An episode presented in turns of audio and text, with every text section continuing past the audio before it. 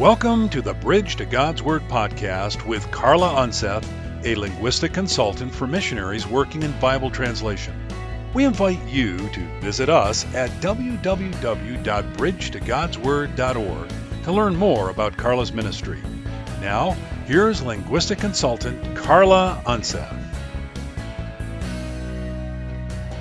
Hi, this is Carla Unseth with Building a Bridge to God's Word. If you remember from our last podcast, we are going through the book of Titus, and we're actually going through it at the same time that I'm going through with my translation team. So, as my team in West Africa is drafting Titus, I thought it might be interesting to give you a glimpse into the kind of issues that we consider when we're drafting a book for the first time. These issues are a little bit different than the way you think about a text when you're studying it for devotions or to apply it to your life. So, I thought you might be interested in learning a little bit about what these issues are.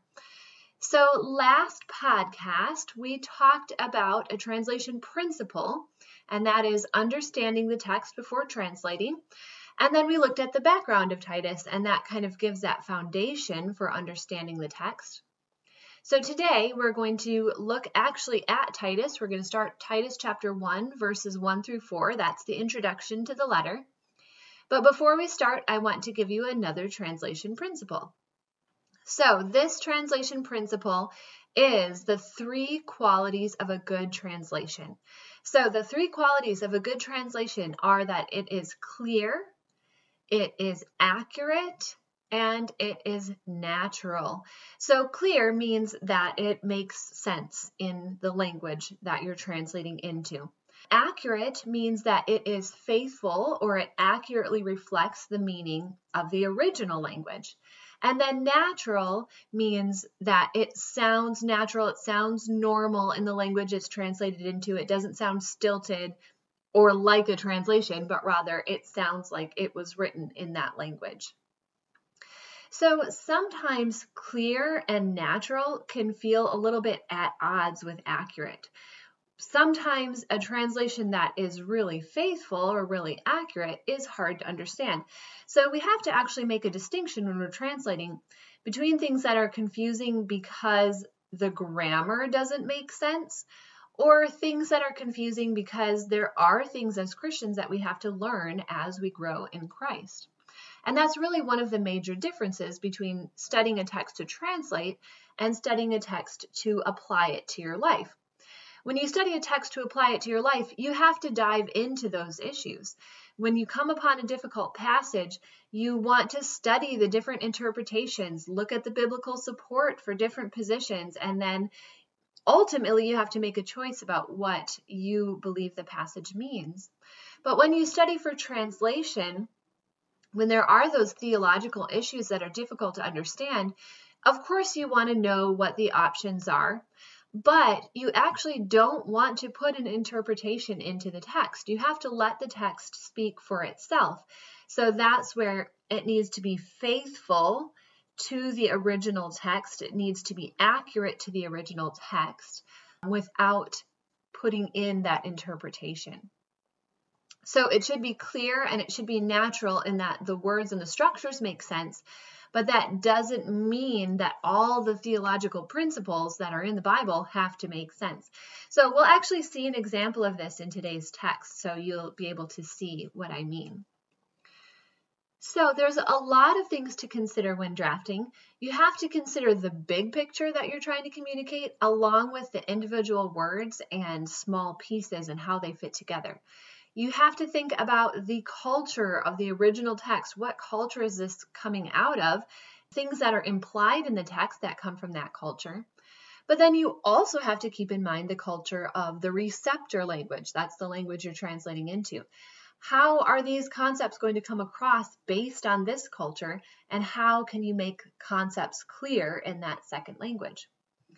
So let's go through Titus chapter 1, verses 1 through 4, and I'll point out how some of these issues play out. I am going to read out of the English Standard Version. This version's a little bit more word for word, so that will give us a good foundation for what the Greek is saying. Actually, when you translate, it's a really good idea to look at multiple different versions so you can see how different people have expressed these different things in the passage. So, Titus 1 1 through 4 says, Paul, a servant of God and apostle of Jesus Christ, for the sake of the faith of God's elect and their knowledge of the truth, which accords with godliness, in hope of eternal life, which God, who never lies, promised before the ages began, and at the proper time manifested in his word through the preaching with which I have been entrusted by the command of God our Savior. To Titus, my true child in a common faith. Grace and peace from God the Father and Christ Jesus our Savior. So you can see that there are lots of different translation issues right here in these first four verses. And the first one is when we look at this passage as a whole. Um, as a whole, these verses are the introduction to a letter. So the author, Paul, introduces himself and his ministry, and this is pretty typical Paul that he puts a little mini gospel right in there, right in the introduction. But then following that, he says who the recipient of the letter is, and he gives a benediction or a greeting. So right away, we see a difference between the original culture and the receptor culture. And we'll say the receptor culture is America, American English. So in English, how we introduce letters is quite a bit different. We usually say something like, Dear so and so, then we introduce ourselves. You could say, like, my name is blah, blah, blah, and then give a greeting. And then we end the letter by saying something like sincerely or love or thanks, and then we give the name of the author. So this is a cultural difference, the way that we structure letters, but we are going to stick with the original structure it is clear what is going on. We it's clear that it's a letter even though it's not an American style letter. And so we do want to be faithful. Otherwise we'd have to rearrange all the verses and that is too much rearranging. So we can make it clear and we can make the sentence structure natural even if it's not a typical letter style in English. All right, so let's go to verse 1. Verse 1 says, Paul, a servant of God and an apostle of Jesus Christ, for the sake of the faith of God's elect and their knowledge of the truth, which accords with godliness. All right, we immediately have a key word in this verse that takes some cultural consideration, and that is the word doulos in Greek. You probably know this word as servant or maybe as slave. It literally means slave, but you can see in English it's been translated servant, and that's because we need to think about cultural connotations as we translate. So in Greek culture, there were different types of slaves, and the connotation that Paul was going for in this passage is considering himself, I mean, he calls himself a slave, as someone who's completely bound to another person. That's what a slave was, completely bound to another person. But the connotation was not a relationship of fear or cruelty. Slavery didn't necessarily mean fear or cruelty in Greek culture. But slavery in the United States really does have that connotation. Slavery in most cases was cruel and harsh, and so a lot of Bible translators choose to use the word servant instead because they want that idea of devotion to a master, but they want to avoid this inhumane idea of slavery that we get in English. So, when translating, a translator has to decide. You don't want to use servant if that implies that there's not much relationship, that, that the servant is not bound in any way to the master but you don't want to imply cruelty either. So that translator has to find a word that hits a middle ground. And in English, often that is servant. So that's our first translation issue, something to think about. But verse 1, we immediately have another translation issue. And that is with the phrase God's elect. All right, now here is this type of issue that we talked about earlier. It's a theological issue that is hard to understand and has different interpretations, but as a translator, you have to stay faithful to the text. and you have to allow people to make theological decisions on their own. So, the Greek word for elect literally does mean those who are chosen or selected. So, little theology here on the Calvinistic side of theology, theologians say that this means that God chose certain people to be saved based on no merit of their own. But on the other side, we have Arminian theology, and these theologians say that God did choose people, but it's really based more on who God knew would have faith. So they are like select people, but it's as much man's choice of coming to faith as it is God's choice. But as a Bible translator, you can't say, well, I'm Calvinist, so I'm going to translate it to say, these people are the ones that God alone chose. Or you can't say, well, I'm an Arminian, so I'm going to translate it by saying these are people who are select people of God, but not people that God specifically chose for salvation. You can't put those things into the text. You have to stay faithful to the text, and so you have to say God's elect or chosen ones of God, something like that those translations are general and they leave it open to interpretation. They let the reader of the text study theology themselves and come to conclusions with, of course, the help of the Holy Spirit. And as a translator, you leave it general, leave it for the Holy Spirit to speak to people. Okay, so we have two big issues right away in verse 1. And of course, that is Paul for you. His writing is always packed with theology. But let's move on to verse 2. And verse 2 says, In hope of eternal life, which God, who never lies, promised before the ages began. Okay, so we have two issues here in verse 2 also. And the first issue is an issue of connection. How is the first phrase here in verse 2, in hope of eternal life, how is that connected to the previous verse? So we have a preposition, that's the word in, and it also is a preposition in Greek, and but it can have a lot of different meanings. So in English, we can also use a preposition and say in hope and make it pretty general and the reader has to decide how the connection is made. But that doesn't work in every language. Sometimes you have to show the connection. So when Paul says he's working for the faith of the elect and for the knowledge of the truth, the question is, does the hope of eternal life come out of that? The faith, their faith and their knowledge of the truth leads to hope for eternal life? Or does the hope of eternal life form the foundation for faith and knowledge of the truth? The faith and knowledge of the truth is based on their hope for eternal life. So, again, as a translator, you really actually want to try to be general, not make this decision, let the reader learn and make the decision themselves. But if you have to make a choice because of the language structure, thankfully there are translation aids that can give you an idea of which choice to make. And in this case, many translation aids suggest going with the first choice. Faith and knowledge of the truth lead to hope for eternal life.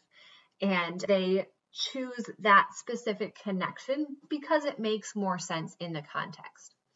So to give you an example, the contemporary English version translates this section as, I encourage God's own people to have more faith and to understand the truth about religion. Then they will have the hope of eternal life that God promised long ago. So just an example of one that of a translation that hasn't left it general. Okay, but the end of that little section that I read from the contemporary English version leads us right into the next translation question. And that is the phrase that God promised long ago. And in ESV that we read at first, it says before the ages began. And actually, I looked up a bunch of different translations. I looked at seven different translations and they had seven different phrases here. So all these, this is a difficult phrase. I'll let you look them up on your own various versions. But this little phrase before the, the ages began, it's it's an example of a difficult phrase, but a phrase that actually can be changed a little bit to make sense in the culture. The original Greek says before time eternal. And the underlying meaning, if you study the phrase, the underlying meaning is really that it's before the world began. I guess we could say in eternity past. So, all the different translators, different translation teams for different English versions, have chosen different ways to communicate this idea, and all really uh, come up with acceptable translations. They're using different words, but they really are communicating that same underlying idea. All right, let's move on to verse 3. Verse 3 says, And at the proper time manifested in his word through the preaching with which I have been entrusted by the command of God our Savior. Okay, so in verse 3, there's a lot of little phrases here, but actually, if you pick them apart, they do actually make sense at the proper time. Okay, that makes sense. That's, you know, when God wanted it to happen. Manifested in his word.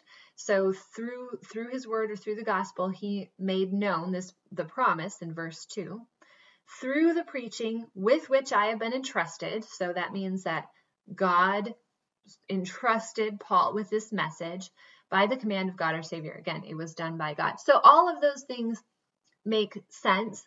You would, of course, you want to study the meanings of keywords and phrases just to get that underlying meaning but it's not really hard to understand here. So let's go on to verse 4. Verse 4 says, To Titus, my true child in a common faith, grace and peace from God the Father and Christ Jesus our Savior. All right, so here is the final where he actually says who the letter is to and gives his benediction. There's an interesting cultural issue right at the beginning and that is the word son. Uh, Paul says to Titus, my true child. Okay, ESV says child, other versions say son. My true child in a common faith. So you do want to make sure that it's clear in the cultural context that Paul considers Titus a son because of their faith. But Titus was not his biological son. So when Paul says true son or true child, by true, he doesn't mean biological. He's really actually kind of making a statement about how these faith connections are, are more important to Paul than biological connections. So sometimes translators will say something like, You are like a son to me because of our common faith, because they want to make it clear he's not actually his son, but he just considers Titus a son because of their faith. All right, that brings us to the end, to the final benediction. Paul finishes the greeting by saying, Grace and peace to you. Grace and peace are key words, but hopefully they're words that the team has already considered by this point. So, whatever words they've chosen to translate grace and peace, they'd put in here. Grace and peace are typical Greco Roman greetings. And Paul, of course, gives them a Christian twist by adding at the end from God the Father and Christ Jesus our Savior. And that brings us to the end of the passage. So, just a little look at a few of the translation issues in this passage. I hope you found these issues interesting and that you can see some of the differences between studying a passage for devotional reasons and studying a passage to translate it. So, we will continue on next time looking at the next section of Titus, looking at a bit more of the translation issues. So I hope that you will join us again next time for Building a Bridge to God's Word.